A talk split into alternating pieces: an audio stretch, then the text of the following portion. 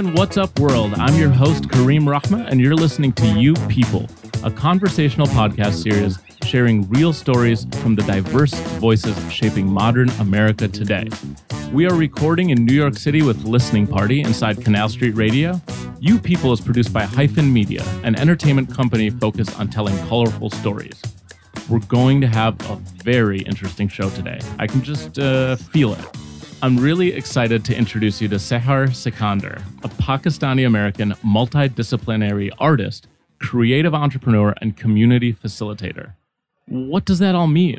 Well, it means that she's great at a lot of different things, including photography, writing, producing, creative directing, and so much more. Seher's work is very personal, generously self reflective, and truly thought provoking. She's worked with some of your favorite publishers like Man Repeller, Bust Magazine, and Women's Wear Daily, as well as some major brands like Adidas, Google, and Casper. Thank you for coming in today.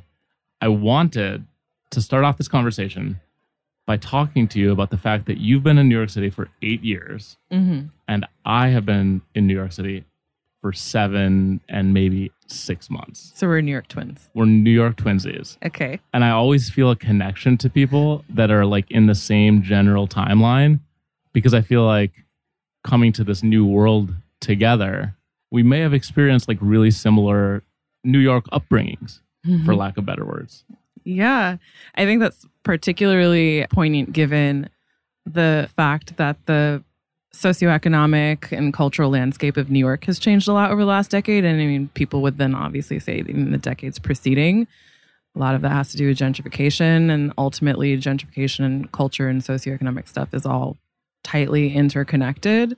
And so, for folks like you and I who are cultural and creative workers, yeah, it totally informs what we experienced and what we didn't, and what might or might not lie ahead for us. So when I first stepped foot in Williamsburg eight years ago, in my mind, I was like, wow, this is like a real beach town, like cool vibes, like really interesting. And over the past, not even just eight years, but the past two years or three years, the neighborhood has changed so dramatically.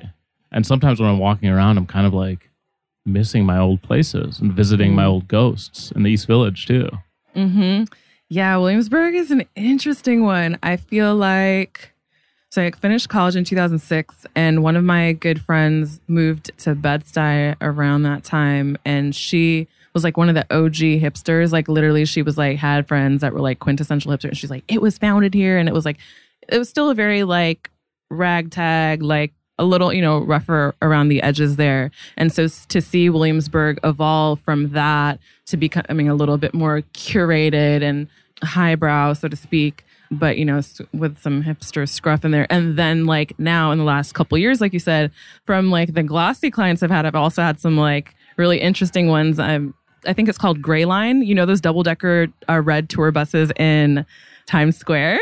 So that was one of my clients, and I that's all, all kinds of stories behind that. But they right around the time I shot for them, probably four-ish years ago, had just started an extra Brooklyn line, and those motherfucking red big ass double decker buses run right down Bedford, dude. So you're right. Last few years, something is Wait, different. I haven't seen one. They do. I've been told, and I have heard of spottings from friends that I've told this. That like, yeah, is crazy. I had no idea. I knew there was like graffiti tours and like other strange tours, but I have not seen the. Bus. They might have discontinued it, but at one point it did exist at the very least. I think Williamsburg is so weird. Like to me, and I live there, and I You have, still do. Yeah, I still do, and I worked there for many years uh, when I was working at Vice in like 2012, and I was visiting that place, and it was like, you know, so different. And I think what is most interesting about it to me is that it almost resembles at this point in time like a Main Street USA, like any town USA. Like you get off the tour bus or you get off a cruise ship in like I don't want to say the Bahamas because it makes me feel really sad, Right. but another sort of island and they take Mhm. you to Main Street and you buy little trinkets. Like that's what Bedford Avenue feels like these days. Yeah. I mean, I barely go to Williamsburg, but in the recent four ish years that I've gone there, I've been stopped on most occasions by European tourists asking me where Bedford is. so you are correct once again. Kind of baller. um, so tell me how to say your name because I've said it wrong so many times already today. I know. I don't know if I was supposed to like interrupt you in the intro. I was like, or we're going to be like button up and you're going to give me the cue. So like we're, you know, we just doing what we This do. But freestyle. I'm like, how belligerent do you want me to be? well, tell I me the have two ways. scale. Tell, tell me the American way All right. and then the way that it's supposed to be said. Okay. And then my weird Arabic version. I well, impressions, okay, TBD. Okay, so how I say it for American people or just really anyone, because I just don't want to deal with like doing a pronunciation lesson for mad long. Like literally, it's because of that. Like I rather be like mispronounced than waste my time with that. Other people will have the patience for that. So the, the regular American way, quote unquote regular, see my programming conditioning, is Sahar Sikander. Sahar Sikander sounds so ugly, but that's what I do. And then the real way, which is probably still not real enough because people make fun of my Pakistani accent when I go to Pakistan and say I sound like Benazir Bhutto, but I'm like low key, that's a compliment because at least she was the president or prime minister or whatever. So, right? So, um, Sahar Sikandar. So, you know, some Pakistanis will be like, yo, that's really bad. That's the best I can do. I think it sounds really good. It's sweet. And how Kareem says it, Kareem said it about 13 different ways now. So, I mean, I will say that Seher is in Urdu, which is from Pakistan, and Urdu's script and I believe also language is derived from Farsi and Arabic. So um, it means dawn, like in the morning, D W N is that's my name. My full name translated to English is actually Dawn Alexander. And when I was going through a wanting to be white phase, I wanted to change my name to Dawn Alexander when I was younger. Also, another story Whoa. but it is derived from sahar which is you know and that's like my shit arabic pronunciation which means the same thing and that's arabic and depending on where you hit the pronunciation arabic because they're like 20 words to one spelling depending on where you hit the, the note. the note it could mean like magic and like all kinds of other shit so like take what you want but that's the story of my name Well, hopefully this can be the the um the official kind of time that you have the only time that you have to say it again and explain it. yeah Um, so let's talk about your youth. So you were Okay. born in the Bay Area to Pakistani immigrant parents. Tell me about your parents. oh wow Why did they move to the states? You know, one thing that I'm not so great at that I have to get better at, and it's loaded in a lot of like personal identity issues and trauma, is not sitting down enough and bordering on at all with my parents to really ask them their origin story and the whys. I had a very traditional parent child relationship with my parents growing up. And because of various ways that we butt head at certain times, I think it's just cemented that conditioning of me wanting to keep that line in fear of not having more shit hit the fan. And I think that, you know, again, this is loaded in so much stuff, but they have come around on a lot of things. And I think that they are more amenable to not necessarily creating a peer relationship, but not looking at me as just traditionally as squarely the child as in a lot of our cultures is. And they are probably more open to expanding our relationship and having more thoughtful conversations and more and more like quote unquote adult candid conversations about things. And I think that I should find out more, but I honestly don't have great answers to that question. My brother probably does more so from what I know. It's very brief, but my dad uh, is a first generation college student. He and my mom were both raised in a village, separate villages in Pakistan in the Punjab province. And Punjab is the province that's uh, split between Pakistan and India. It's like uh, southeast Pakistan. And uh, both my parents are the oldest siblings on both sides. And I am the oldest offspring out of all the generation of all the cousins. And that comes with its own shit because I'm also a black sheep um, and a woman. My dad was, I don't know why, I think just intrinsically motivated to be formally educated. He was very studious while living in the village growing up. No one was in his ear telling him to really do anything. But his dad was really supportive when he saw that his son was really into his studies.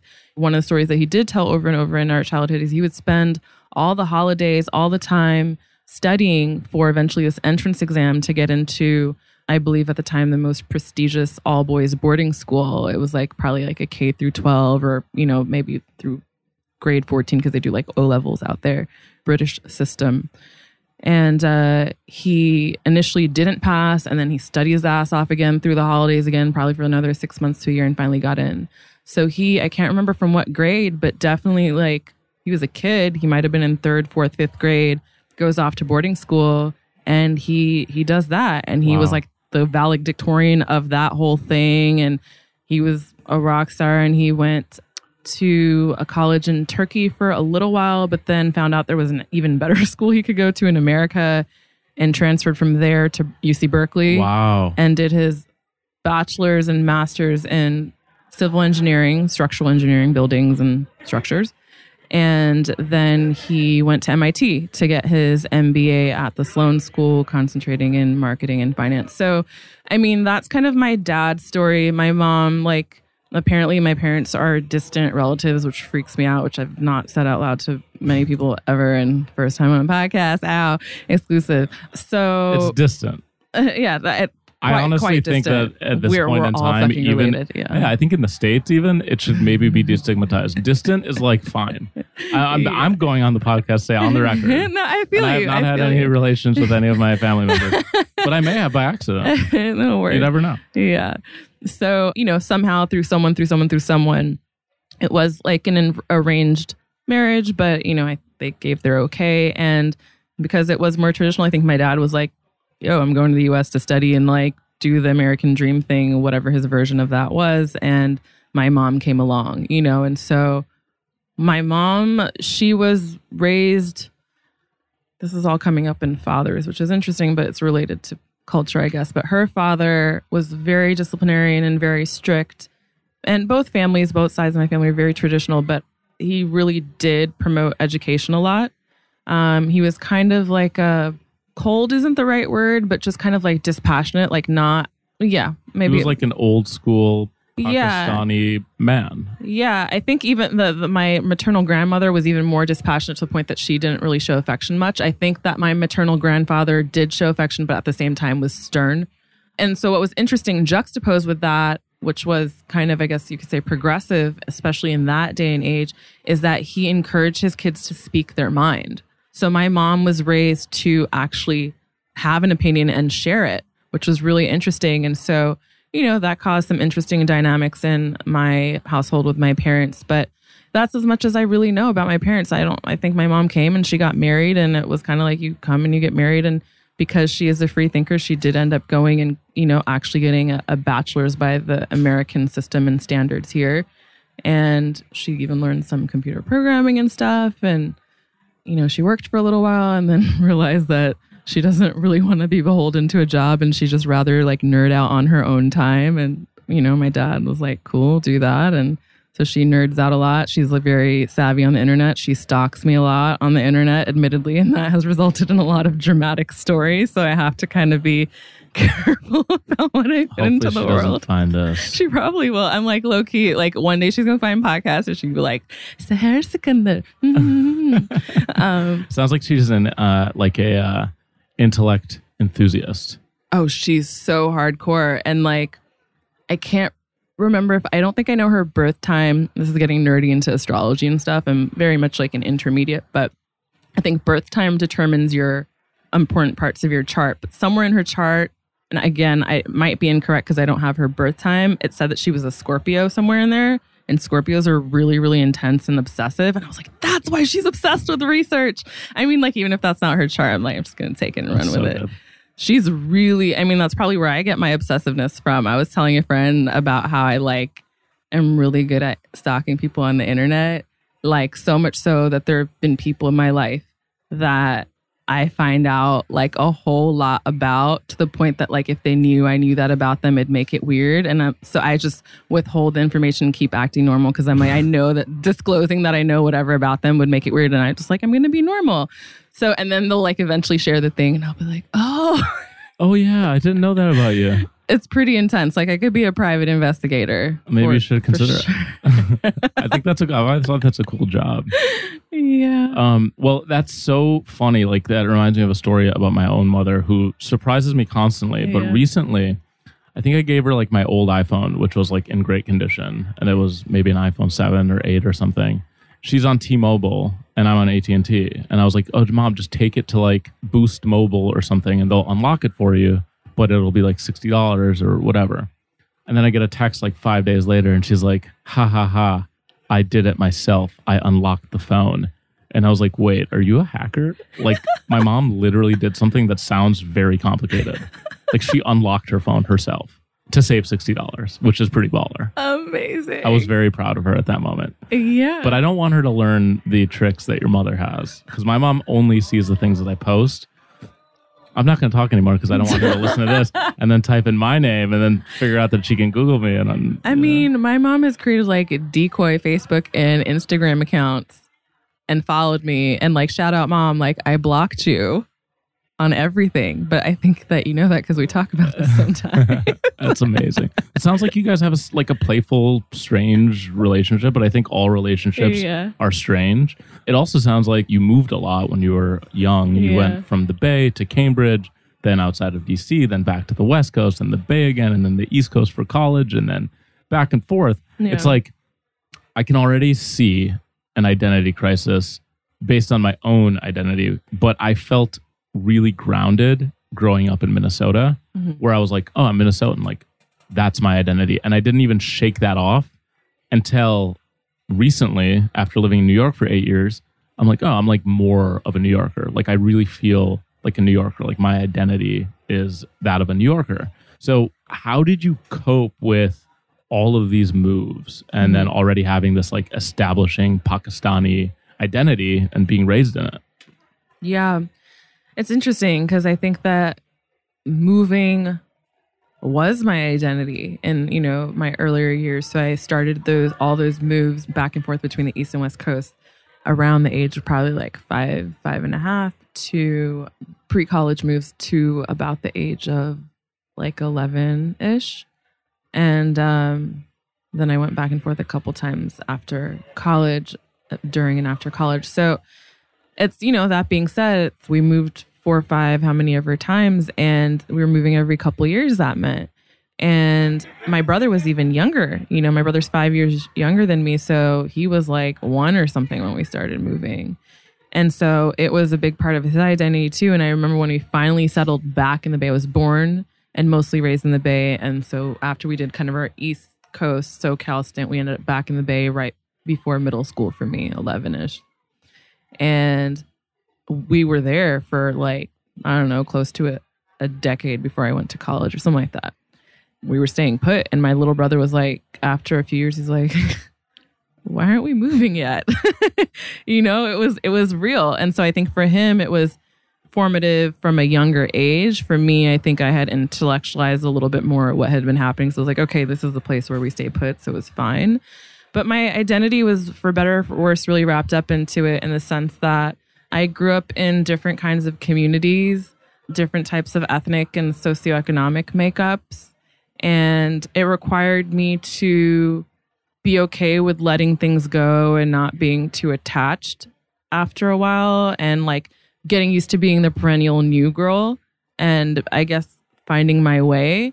But it left me without really any groundedness of a home or identity or any like people had. They're like friends since elementary school and high school, and I didn't. Right. Yeah, it's just it, I can't really blame that alone on me being a social misfit because honestly, if I was born and raised in one place, I am quite certain I still would have been a social misfit for other reasons of how I'm organized as a person. But it definitely didn't help. And you know, I went to some schools that I don't know what the terminology is these days, but back in the day would be like dubbed as like quote unquote inner city schools, um, you know, poorer schools, more ethnically diverse schools. And then I ended up in a white ass fucking suburb in the Bay Area. And all the way through high school was getting teased based on like really lame, inaccurate ethnic jokes because they group all of us together. Oh, South, sure. South Asia and the Middle East are the Yeah. same thing. And so, you know, whatever they could find in their grab bag of jokes. And so I was really, I had a really tortured K through 12 experience. And, you know, as you get older, it, it gets more and more painful. So high school really sucked and I didn't fit in. And how culture wraps up in that of my own Pakistani culture, I feel like, and this goes back to like really maybe really diving into my dad's story from a more critical lens because I think it might require us to ask him questions that he hasn't really asked himself or come to terms with yet. And like, are we ready for that? You know, is he ready for that? I think he knows kind of in certain ways why he came, and in other ways not really why. And so to that point, growing up, he would say things to us like, "Oh, we're American or Pakistani American or whatever," and they're like, "You're not American." Or my dad would say, "You're not American. You're Pakistani." He was adamant to the point of like being borderline militant about it, and it was a big turnoff. And it was we would go back to visit Pakistan every three, four ish years. And there were some times when I was younger, before I became a woman and had to face certain cultural restrictions or just intellectually was able to parse a lot of the bullshit.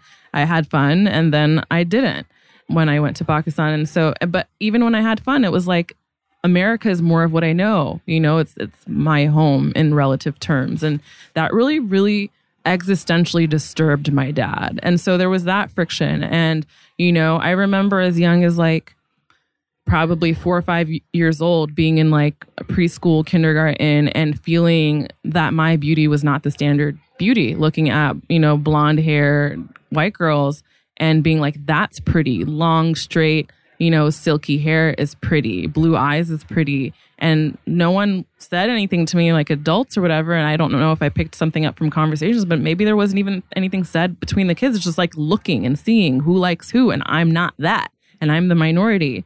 Um, and, you know, the school I was going to, and I, I've gone through so many iterations from all the way from that young age, all the way through even probably some parts of high school of wishing I was all kinds of different races. The first one was white, and then I wanted to be East Asian, and I wanted to be black, and I wanted to be all kinds of different things. Because just Pakistani did not come into the mass psyche of America until post 9 11. People literally growing up did not know what Pakistan was. They knew India, they did not know Pakistan, straight up. Right. You know what I mean? And like the schools that I went to, if there were any South Asian kids, it was a few of us. And it'd be hard pressed if there was another Pakistani. I might be the only one. They might have all I been think Indians. I don't think I knew any in high school or elementary school. Right. I went to very, very white schools. It was very self segregated. There were East Asians, Southeast Asians there. They were self segregated and they had their own thing going on. I wasn't part of that. And there were white kids. And then everybody in between, the few Latino kids, the couple black kids, and, you know, whatever else in between. It was like if you didn't whitewash, you know, culturally and the music you consumed, how you talk, the slang that you use, the TV you consumed, if you didn't listen to Dave Matthews and watch Dawson's Creek and what the fuck ever else, which I did not, I prescribed more to because we're given a binary in media, black and white media. I ascribed to black slang, quote unquote, black sitcoms and black music, R and hip hop, and straight up, I was labeled ghetto because black equaled ghetto. That's the type of school I went to. So like you already see me getting kind of like turned over it, but like. Yeah, and it's resulted in even now to this point like a very very culturally confused identity that it's like I grew up in the Bay where it's like for better or for worse before it was like uh, politically conscious activist all that stuff right and now that it's entered the mainstream consciousness for better and for worse. And that's like i have a whole commentary on on all of that too. I've had to find myself questioning things even more. And and in a lot of ways it's valid but and with that comes kind of a, a jarring to my entire identity you know like how i speak and things like i've i went to certain schools that were like i had friends that lived in the projects you know i mean granted i was like in grade school and like you know how people would fight on the playground like might be just kind of hood and then I go to the super white school. And so it's like, I'll be talking certain ways, and this is this, and this is that. And like now, if you take my whole life, I was raised largely in like uh, white suburban whatever. But it's like my identity is a mix of things, and I never related to whiteness. And given the binary between whiteness and blackness, I related more to blackness. And so now, when it's like, oh, like you know, appropriation and thing, and and that's absolutely valid and important. It's important for us to break these things down. But speaking of code switching, like I now like start freaking out about how to talk, you know, because I'm like, shit, some black people, and I've had conversations with some black friends of mine, and they all have different opinions. Some of them are like, what's talking black? Well, I'm like, okay, African American vernacular English at this point is like an area of study. In fact, took a course. Like Ebonics is a thing. But then there are people that are, fr- I have a friend from South Central that's like, but I, I don't even know. People in the hood are like, whatever, what's talking black, really? Because there are people that talk all kinds of ways in the hood. Valid. So it's like, some people have that opinion. Other people are like, it makes me a little uncomfortable when you talk that way. Other people are like, I don't give a fuck how you talk. Uh, These are all now a few black friends that I've talked to. So it's just like being second generation having a lot of issues with what's happening culturally and even in my extended family in Pakistan and how I've been raised here in my nuclear family unit. Then you take the Pakistani community that my family grew up in, you know, the aunties, uncles, other kids.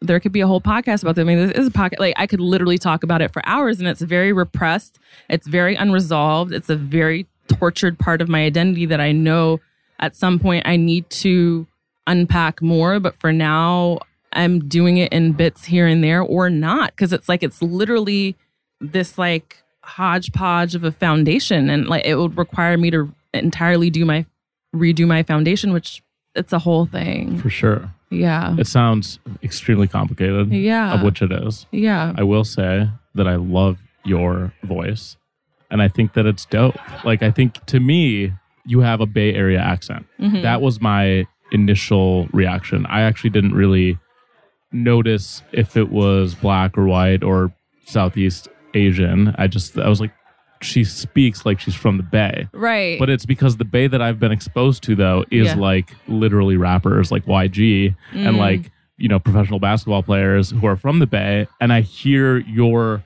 voice in their voice. Interesting. I wouldn't say that I have an Oakland accent because that's like definitely its own thing. And I wasn't speaking as much in terms of accent. I mean, here and there in terms for like flair expression, like an intonation might come out, but it's like choice intonations and like slang, but that like are not truly for me performative. It's just how I am. But someone that doesn't know me might view them as performative or appropriative or whatever. And like how I'm talking to you, like I'm so hyper conscious of how I'm talking right now and how to talk and not to talk and what's genuine, what's not genuine, what is me editing, how I might normally even talk to myself alone at home, but I don't want people to judge me right now. It's part judgment and part wanting to truly respect not being appropriative, not being transactional with people's culture, in this instance, black people's culture, which they are they're policed and brutalized and killed for and othered and sequestered for. You know, all this stuff is is very important to me. But the second generation identity, especially when your home quote unquote country where you come from is something that you have a very fucked up relationship with. It's like, where the fuck do I belong? I don't know. Right. right. You Of know? course. Yeah. So, I wanted Yeah. to get into your move to college. okay. You went to what I have heard is Mm-hmm. a really fantastic school, which is the Wharton School. And it's a great school for business folks. When you applied, did you know what you wanted to do? And were your parents supportive of your choices? So I generally was not a rebellious kid. I was raised to be very honest, and I, for the most part, stuck to it to the point that it was a fault. So it was just easier for me to be an obedient kid because I just couldn't fathom the lying that it required to be a quote unquote bad or deviant kid, non conforming kid. And so, why I share that is to say my parents gave me like the holy trifecta of Trinity, whatever, of uh, majors you can do a doctor, lawyer, engineer, right? That was what was on the table. And then the stepchild was business. You know, maybe because my dad got an MBA. So it's like, okay, that's like low key prestigious too. and and they considered us to be smart. Like I come from a very like intellectual, sharp, smart family, again, for better and for worse. Yeah, I did I wouldn't quite say shit, but by their standards, shit in high school. I got into like a couple like mediocre state colleges in Cali. And they were like, you can do better. You're going to community college. Get your shit together and get into a top school. So that's what I did. There's a whole story in my childhood. I wanted to at some point be a lawyer and a doctor, never an engineer. But then I'm like, I don't like studying and some other things. I was like, I don't want to do advanced degrees. So I got into business and they said I could do business. But before that even happened, my mom had gone back to college and got in. She went to CSU Hayward, which is one of the state schools in California, and got a bachelor's in management information systems, which required some computer science courses. So she was a programmer. It was during the tech boom still. And she was like, listen, you're good enough at math, you're analytical, whatever. Go get a BS in computer science, and then you can go get your MBA and you can become a tech executive and do your marketing stuff that you like. And I was like, okay, fine. And I was really good at programming. Um, I did a couple classes, I aced them. And then uh, I was taking an honors like maybe this is a call, I'm not positive. I think it was linear algebra and differential equations honors at that at UC Berkeley and was totally fucking myself. It was really hard and not get anything. So it was, you know, handful of weeks into this course, going to community college and just taking this one honors course to make my like transfer resume look fancy. And my mom was picking me up one day from that class, and I was like, I used to hang out on campus a lot because I had a lot of friends at UC Berkeley, and I would just like people would think I was a student there because I was hanging out so much. And I went to like a career thing that um, was organized by the Muslim Students Association. I had some friends in it, and this guy. I mean, keep in mind this is like early 2000s. This guy was like, the major you choose determines the rest of your life. Things are very different now, but like I just remember that reverberating through my head, and I was like, I can't sit as a programmer for three years or whatever after I graduate. And so I told my mom, and I was like, I can't do this. I can't do like this grace period of being a programmer until I get my MBA. I can't do it. I want to do business now. And so we dropped all my courses. It was just enough to uh, make the drop deadline so I wouldn't get like whatever marks on my transcript. That's like really brave. But it was too late to enroll for full term courses. So I wouldn't waste an entire semester of college. I signed up for a full course load of half term courses, those intensives that are like twice a week, three hours per class. And so I did that and switched my major to business. And my parents were really strict and they were like, you can only go away from the Bay Area from college if you get into a college better than what's local to you, and fucking UC Berkeley and Stanford are there. So I'm like, okay, business. I went on like whatever the I forget what the news journal it was like. It wasn't USA Today, but something like that. And they would do college rankings and like what's the best what are the best business undergrad programs? And like the top three, four were like UC Berkeley, MIT, University of Michigan, and the Wharton School at UPenn. UPenn was number one undergraduate at the time. I had never even heard of Wharton. And uh, I was like, I guess I'm applying there. And it turned out that I received, because of this poor school that I went to, ironically, it was our neighborhood school that was tied to the graduate student housing we lived on as a family while my dad was getting his MBA at MIT. So my dad's going to a prestigious private. The graduate student housing home elementary school was a poor inner city school that we went to granted we weren't balling but still. So i'm going to school with these kids and i ended up getting a um, not merit based but need based scholarship that our whole second grade class got for a full ride to college. And um, this guy named george weiss since the program's called say to education he went and basically did this model and different iterations of it in various inner city schools.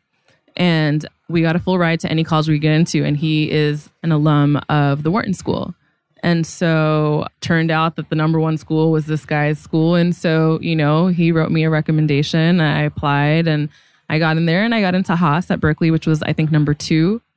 And that's, I only got to go away to college because I got into the number one school. You got to do what you got to do. And it's a means to an end. Story. You were like, I'm out. Yeah. Peace. Peace. Well, I had a deal with my dad where mine was a lot less intense, but it was like, if you go to college, this is exact words. If you go to college, I'll leave you alone.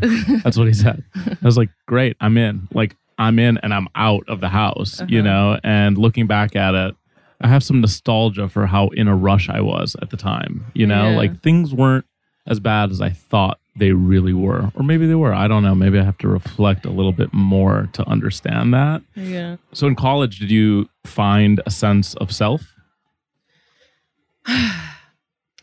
so I transferred as a junior. I did two years at Diablo Valley College in Pleasant Hill, California, in the suburbs in the Bay. And um, I went in as a junior to Penn. And this is like maybe the first time remembering this in a long time. And I remember having these conversations with a couple of friends.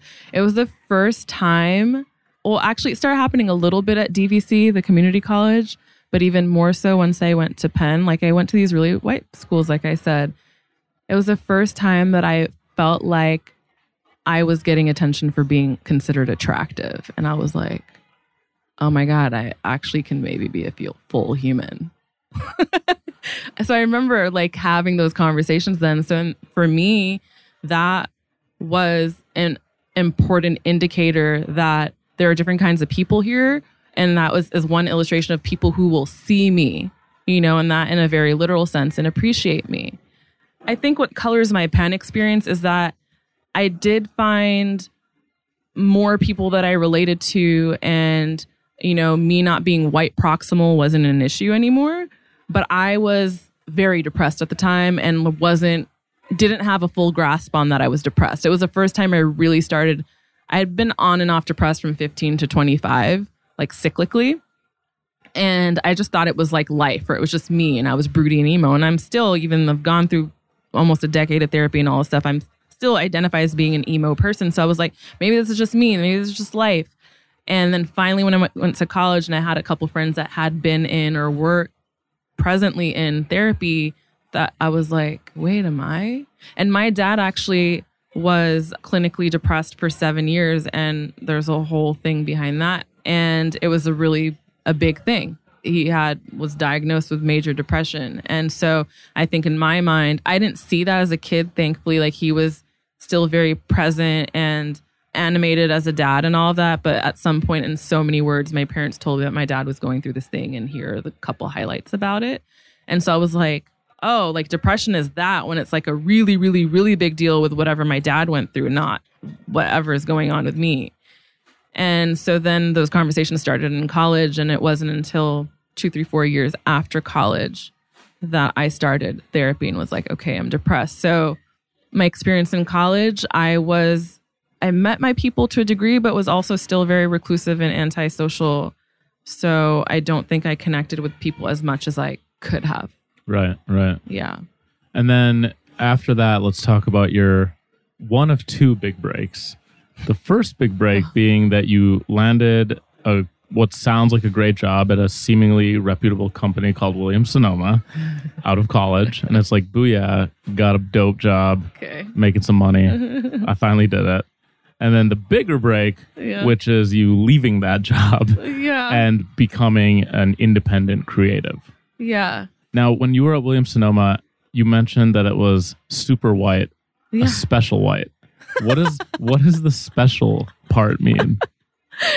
You're taking my like intoxicated on sleeplessness like shorthand thoughts. Oh, we can- we can get- no, I can I can elucidate. we could delete this part No, we we can do whatever. unless it has meaning. If it doesn't have meaning, then Yeah, let's see. So, interesting thing is that I definitely wouldn't consider the Williams Sonoma job a big break. I'm not sure if I had caught you up on this earlier, but that was also a decision due to me still operating from a place beholden to my parents. So they said, once you graduate, you have to live with us until you get married. Maybe I didn't tell you that. Maybe I didn't tell you that little part. So I wanted to live in New York and work in the creative and strategy side of marketing, either at an agency, at a record label, at a magazine. That's what I wanted to do. None of that was in the Bay Area. And uh, I literally took the job, and all my parents made me do all my internships in the Bay Area. I couldn't even stay over the summer in New York to do an internship. For those that don't know, UPenn is in Philly, so close to New York. So I all my internships had been um, marketing analytics. They also happen to be ones that pay more at entry levels, especially um, versus creative and strategy jobs. So that was my resume, and I had to look for jobs in the Bay. And I literally I was off of Craigslist for like some random startups or there was like a film project I was interviewing for. I mean, they just had pennies to pay. And I was interviewing with Google and they have a notoriously, I don't know if it's changed, but months long interview process. And it was for some bullshit AdWords job. At that point, I think it might have changed since, but for many, many, many years, it didn't matter what school you went to, what your resume was. If you weren't on the engineer track, everybody else was routed into the company via having to start at the most entry level job, which was being an administrator on AdWords, the paid ad stuff. And flat rate, you're getting paid like 30, 40 G's, like nothing, especially in a place that I like the Bay Area that's quite expensive. And it was an hour commute to my parents' house. From my parents' house to the South Bay, I was going to have to make it because I had to live with them until I got married. So I'm like interviewing them forever, have this like interesting couple creative jobs that pay $2. And then finally, my mom was like, we were thinking of big companies in the Bay. We're like, what's in the Bay? Okay, Levi's is in the Bay. And I was thinking of some other ones. And she was like, have you heard of Williams Sonoma? Didn't know what it was. And she's like, oh, this is a big company. They might have some legit jobs. And I just fucking applied to what the fuck ever, got the job, wasn't into it, it was I literally took the highest paying job straight up to the point I was so lucid about it that the day before my job started, my mom was like, Are you excited about your job? I was like, No, it's just a paycheck and a means to an end. And hopefully I can get out of it sooner than later, or they'll give me a better job function eventually. Wow. So it was shit. And so talking about the, the special white people there, how do I put this? I feel like as people of color amongst ourselves and now it's enter the, you know, the mainstream conversation too, where white people know that we sit around and say white people, you know, like they know that now, but before it was that wasn't a thing either. So to one degree, it's like yes, that shorthand has some meaning, but to another end, it's like many of us people of color that are talking to each other, many of us know that there's a subtext underneath that that like hashtag not all white people. like not all white people are fucking horrible and Of shit. course not. Right. So when we say white people, we mean a certain type of white person. And so Like permit patty.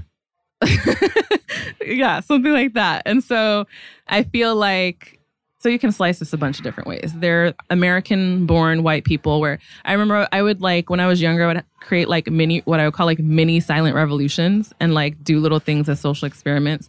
So one of my things was like and this was before like white privilege and all these different things were really in my consciousness and vernacular. I felt like there was something entitled when you'd ask white people where they're from and they just say white. I was like, motherfucker, you're not just white. That is, you know, and so I didn't have the words for it, but I was like, that's not cool. So I started doing this thing where I'd start asking white people, I'd be like, where are you from? And they, when they'd say white, I'd be like, no, everybody's from somewhere. Your family immigrated at some point. Like I know a lot of white people, you know, say they're a mix of a bunch of things and you might as well not know. I want to know, are you German? Are you Irish? Are you what the fuck are you?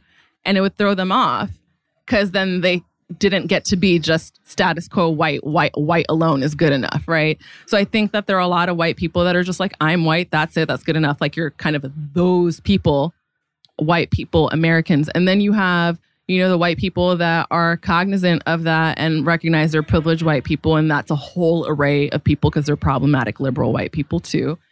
And then you have white people that are not Americans. And that has its own spread. You take European Americans, like two of my closest friends from college are Bosnian refugees. And I would forget that they were white. It was just so different, the interaction with them. And then you have things like Armenian, where, like, I mean, the Kardashians fucked it up for everyone because they're trying to be white and black and all the things, whatever they can get in where they can fit in. But Armenians are many of them identify as people of color and culturally and even in how they look or whatever, and then some identify as white. It gets really complicated when you get into like the Middle East and so I mean even northern and southern Italy and anyway, so but when I say special white people, I mean the white people that are just, you know, just really basic and like are unchecked in their privilege and like their white bubble. So it was wasps. That's Similar. one one A type of a a good category to of think, those to people. recognize. Absolutely. So it was like that type of white people that I felt like I was working around. I remember there were like I didn't watch Survivor, but they watched Survivor and different shows and would talk about it. And there was some sort of like racial like thing that happened that was like all over the news with I think one of like the black castmates, perhaps. Definitely a person of color castmate. And I think I had like tangentially heard about it, but didn't know much about it. And the white guy, totally fucking nice guy, but still one of those people, comes up to me and he's like, as the one like brown person in the office, comes up to me and like, wasn't that just ridiculous about this race thing with the on Survivor? And I was like, excuse me? And I was like, you know, broke it down for him. It was this whole like, wow, you don't have to get so extra about it. I mean, I would eat lunch alone at my desk by myself. I wouldn't relate to anyone. I mean, William Sonoma is a very privileged upper class white brand. It was so it was all white people, very well to do gay white men, and then, you know, Asian people that were like programmers and shit and did like techie stuff. It was a particularly prohibitive environment. And then you add into that their corporate culture. It's um, a very like old school company. And my internships were at startups and things that were more agile, and I was able to do different things, and they were progressive. And that was my ethos as um, a worker. And I didn't get to do that. I was literally like a human spreadsheet. And, so and how did you get out of that then? Did you get fired Yes. or did you quit? I got fired. It was great. So like, yeah, I was gonna get back to that. So I'm glad you brought it back to that. Of like, so that being my true first big break is getting fired from that job. I know a lot of people were like, when it happened, you know, trying to like console me because people went into autopilot. Even though I didn't say it in a sad way, I'm like, I got fired. They'd be like, oh, it's, you know, probably a blessing in disguise. I remember being like, straight up, no, that's not a blessing in disguise. It's a blessing in plain sight. I know what that was. Yeah, there's a whole story around that. It was traumatic and problematic and all the things. I was at Williams Sonoma for four years. Nothing in my output had really wavered much. Like I was kind of at the same tempo, like just doing just enough, you know, to do the job. And I did got my twice a year reviews and I, you know, hit the marks. They'd kind of just kind of as an aside to me say, Oh, it'd be nice if you took more initiative, but it never showed up in my official remarks. I'm like, I don't give a shit. I'm not taking more initiative. and then halfway through, 20% of the company got laid off.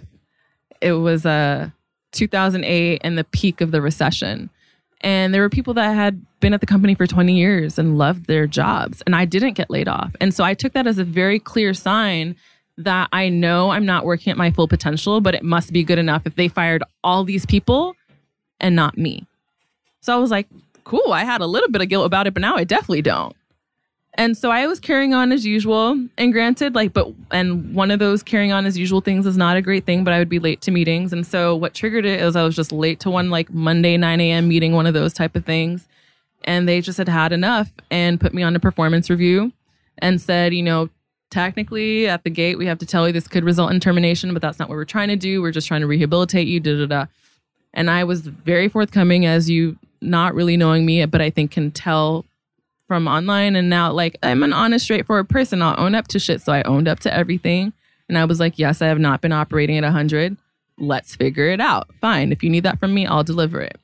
And they just added on all these extra asks that weren't part of my original job agreement with them and just created like this huge mountain for me to climb. And there was just all kinds of weird, fucked up, unethical shit that they were doing in the process. I brought HR into the process naively thinking that they would side with ethics, but at the end of the day, they're there to have the company's back. So that was just some fuck shit. And so it was a long, drawn out three month review process to the point that someone that was critically involved in my review process kind of sat me to the side and was like, I, you know, no, we're not really friends per se, but I really respect the integrity with which you've been dealing with this review process because they are fucked up. And unfortunately, I'm having this aside meeting to tell you that I can't speak up for you, even though I want to, because it would cost me the kind of the political stuff having to do with my own job. Right. I'm so sorry you're going through this and let me know how I can have your back the best possible. I'll write you a recommendation when you get fired. He was basically like, there's no way out of this. No matter what you do, you are going to get fired. Because I started feeling like that. I felt crazy. And so ultimately, like, I kind of knew that it was coming, that I was going to get fired. And at least he was some sort of ally to me. It made a big difference. And I knew having him affirm, quote unquote, the person from the other side that I was in my integrity was a grounding force and affirming force in that. And so by the time I got fired, it's like I had packed up my desk the day before. I was ready. I had booked my flight to New York, was had like a interview in New York a couple days later. Like I was like ready to be out. And I couldn't quit because I couldn't afford to not get an unemployment. That's why I was sticking it out. And so tell so, me about the New York part though. You had already booked a ticket? Like this, you, that wasn't my full move though. Oh, okay. You yeah. were like just gonna go. I was gonna go interview for another email marketing job at a record label actually because I was just like I was still in the whole like I need to make money like I need to I can't have a gap you know? And so I had the final review meeting where I knew I was going to get fired. And you know they're like my main most like senior boss who I just really didn't get along with she couldn't even look at me. And the HR gave me the news. And I was like cool I'm out. They're like do you need to go to your dress? I'm like no I'm cool I'm out. I'm good to go and I left and I screamed at the top of the lungs in my car. It was like a scene from a movie. I was so fucking happy. So, yes, big break. And then I went to New York to do this interview because I was still like, okay, still just need to have a regular job. At that point, I was like moonlighting as a photographer in my free time, but didn't feel viable as a job. Didn't get that job, came back home. And then my mom and a good friend of mine were like, dude, like be a little broke for a while and just my mom even came around. She's like, I saw how unhappy you were. Like, try this freelance photo thing. Just be a little broke for a while, be unemployment, figure that shit out.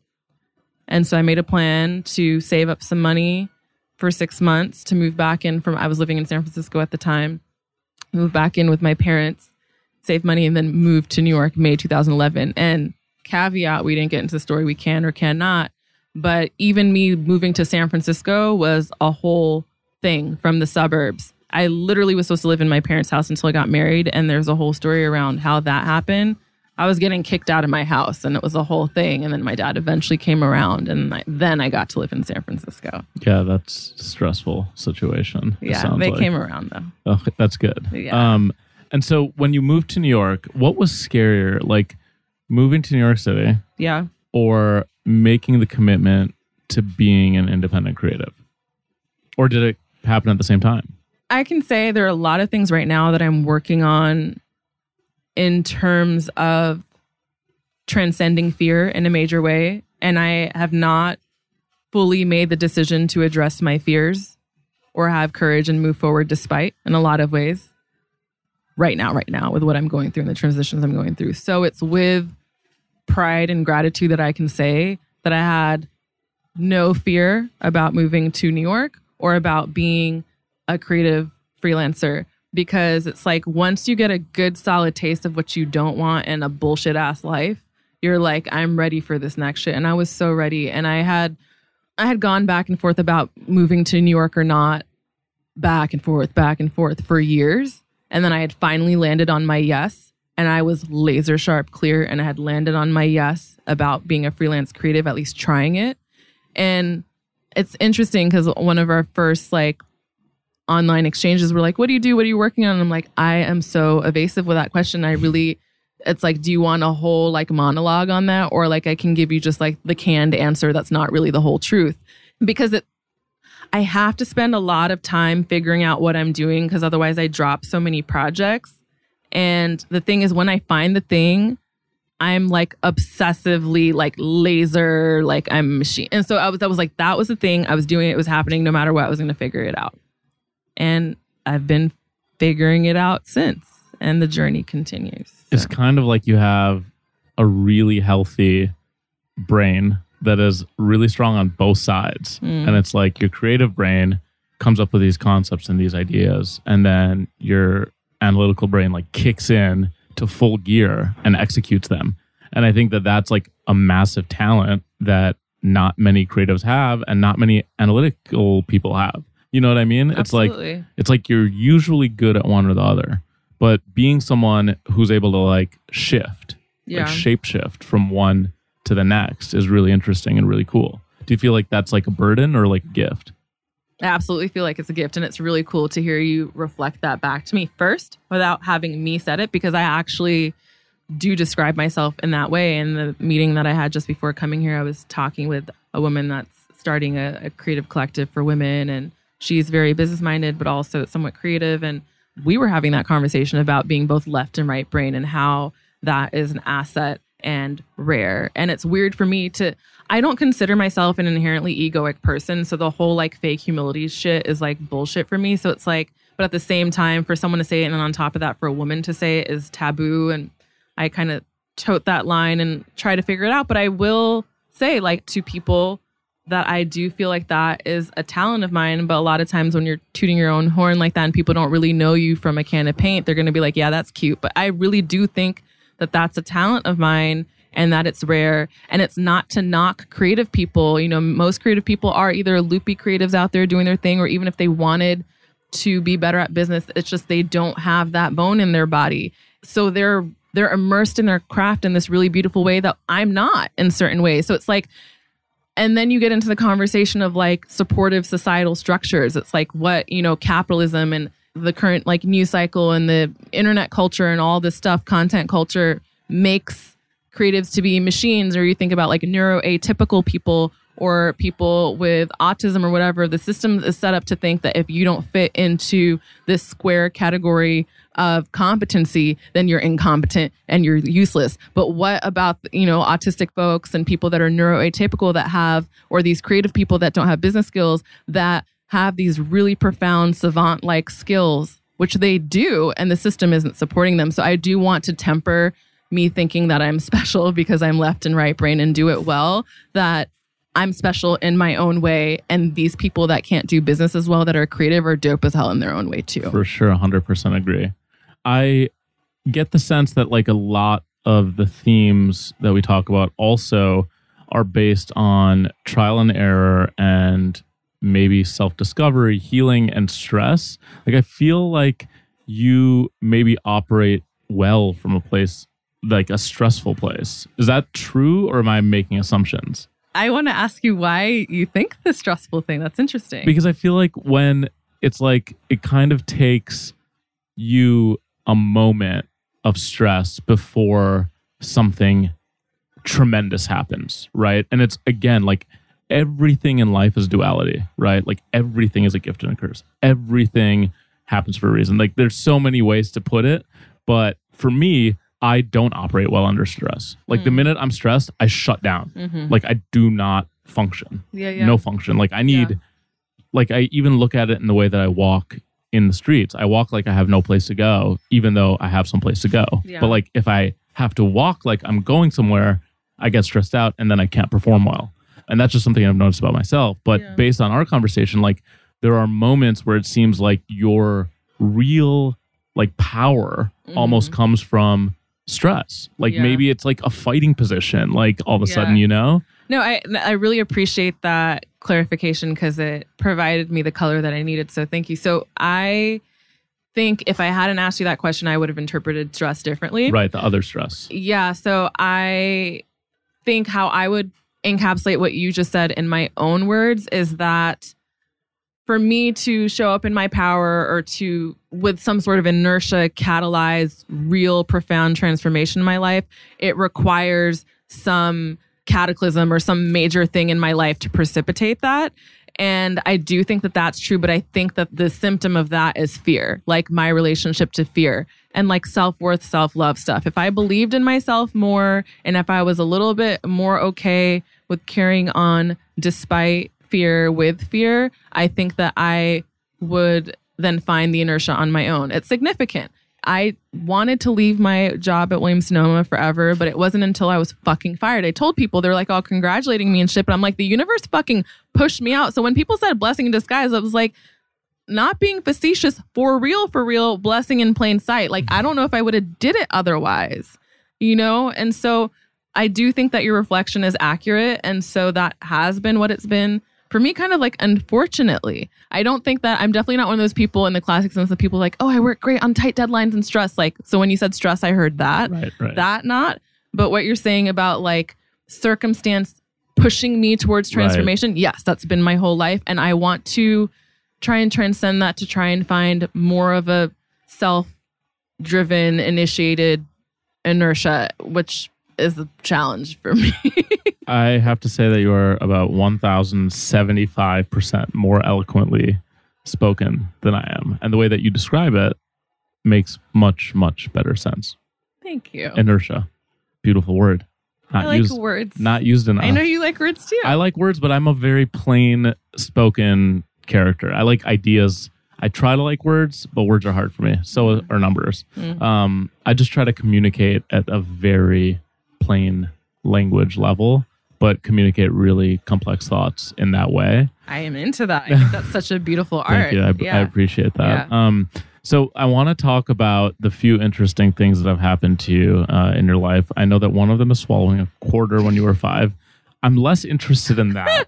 what I would like to talk to is that in 2012, yeah. um, you described something as you're you're able to feel energy, which Yeah. to me is like you're Spider Woman, like you have a sixth sense Yeah. what is feeling energy like i, I have the same reaction like I, I say this to people is like i can see emotions it's like that's what i say is like i can see emotions like in the same way that kanye west can see music and has synesthesia like i can see emotion like i can just see it i don't know how to describe it but like is that a similar thing or is, Absolutely. it, is your okay I, cool. I, I would I would say similar thing in terms of like the all of these things being the family of different ways of perception and perceiving and sensing, right? And so I guess I want to start off and maybe I'll like weave it into my story behind it is that you said that feeling energy makes, you know, might seem like it makes me superwoman, but the really profound thing about it for me is that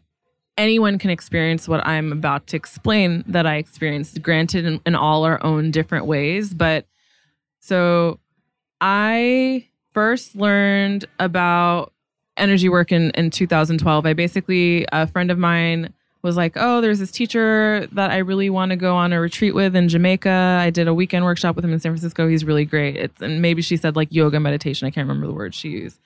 And I hadn't been on a vacation in a long time. And I thought it was just going to be like a chill retreat with a little bit of yoga and meditation. And she sent me the, his like PDF handout. He's like an old dude from Cleveland, doesn't know marketing. It's very esoteric language. And I'm just like, what the fuck does this shit say? And I'm the person with 1,000 windows open. So it stayed open in my Acrobat reader for months. Like I was just like, I can't read this. Fuck it, I'm just gonna go. So I went. It was a week long thing. We're going around the circle introducing ourselves and saying, you know, what our intentions for the weekend are. And there are people like being like, I want to align my chakras and I want to deepen my practice and like all this stuff. And I'd heard the words before, but they meant nothing to me. I didn't know. Wasn't judgmental about it, but I was just like, wow, I'm really out of my like wheelhouse comfort zone right now. And so like I think then people were using the word qigong, and I didn't know what qigong was. I was like, I guess I'm at a fucking qigong retreat. What the hell is that? But I'm here, so I'm to do it. And so we got around to me. I was one of the last people to go, and I really said something to the effect of like, I don't know what qigong is, but I'm here, so I'm down. people just looked Which at me like, baller. "That's your Baller intention. statement. Why are you here?" That's a great intention. yeah, absolutely. I think so too. But yeah, a couple of people were like, wait, why are you here?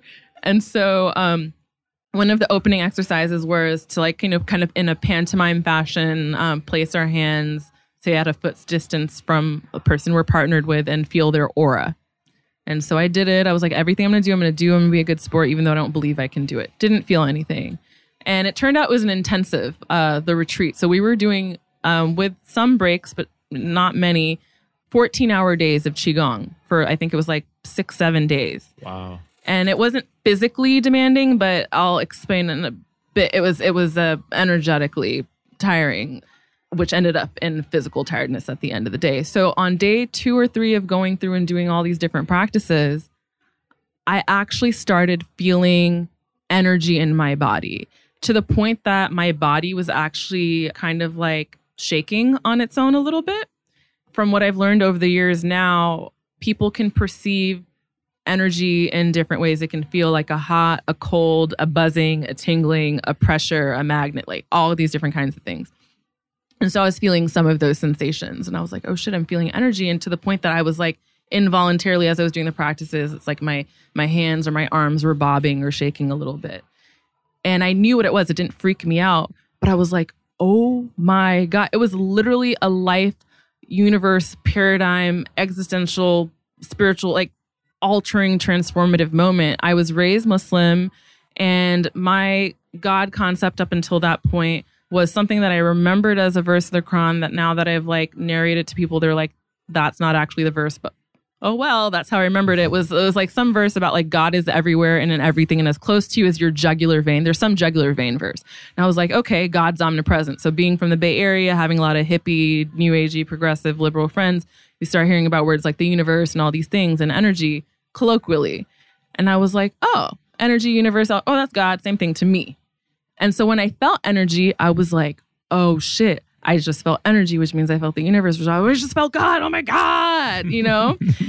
it was amazing. And I thought you had to be a monk to feel that shit. And so I was like, wait, who is this like regular ass me on day three feeling energy? Anybody can feel this. And as being a person who's always just in how I move about the world, even though it hasn't been my formal work, has been very organized around social justice, I was like, why don't people know about this? This has been kept from people. People need to know it is their birthright to be able to feel their energy in this way. We're it's just a lack of awareness and lack of self empowerment to know that any of us can tap into this in any time. And granted, it's going to look different for different people. For Pharrell and Kanye, it's synesthesia. For you, it's seeing emotions. Other people see auras, and what seeing or feeling or whatever hearing it means so many different things, right? Feeling energy. So feeling energy is just like the and one way that science can measure it right now, but there's a lot of energy frequency it can't measure electromagnetic fields. So people there have been studies done of like two people placed in separate rooms and one person is emitting a certain emotion and they're measuring the electromagnetic fields of the relative individual's heart's electromagnetic fields and seeing the differences in that aligned with emotional shifts, right? And so, literally, energy of emotion, actual energy, measurable energy. And again, it can only be measured with modern science to a point. that's a continued area of study. Or like energy showing up in other ways where I can't remember his name, but he's like a Japanese maybe scientist or something, and there's a book about it.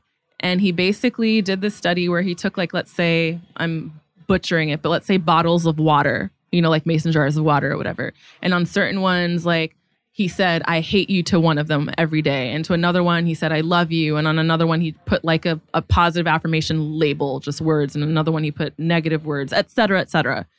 So the one that he said, hey, I hate you to every day, the mason jar with water, it turned into like a sludge and like black and grimy and gross.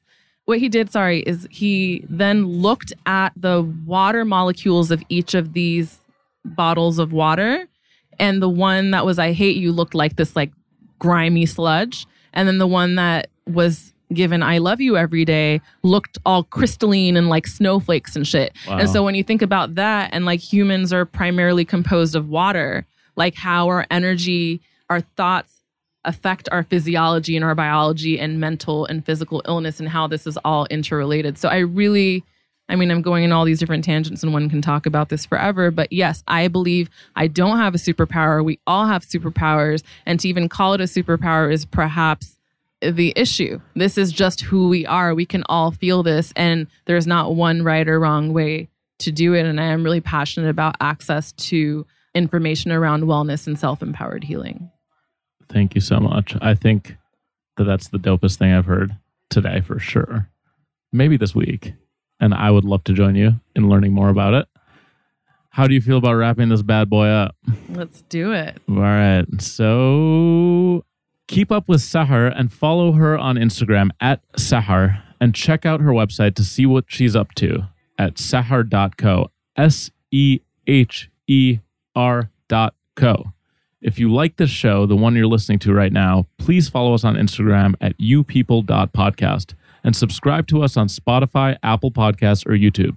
If you like me, your host, follow at Kareem on Instagram. And if you're interested in hearing more colorful stories, follow us at Hyphen Media. This episode of You People is presented in partnership with Listening Party. Follow the crew on Instagram at Listening Party Presents and at Canal Street Market. See y'all next time. Bye.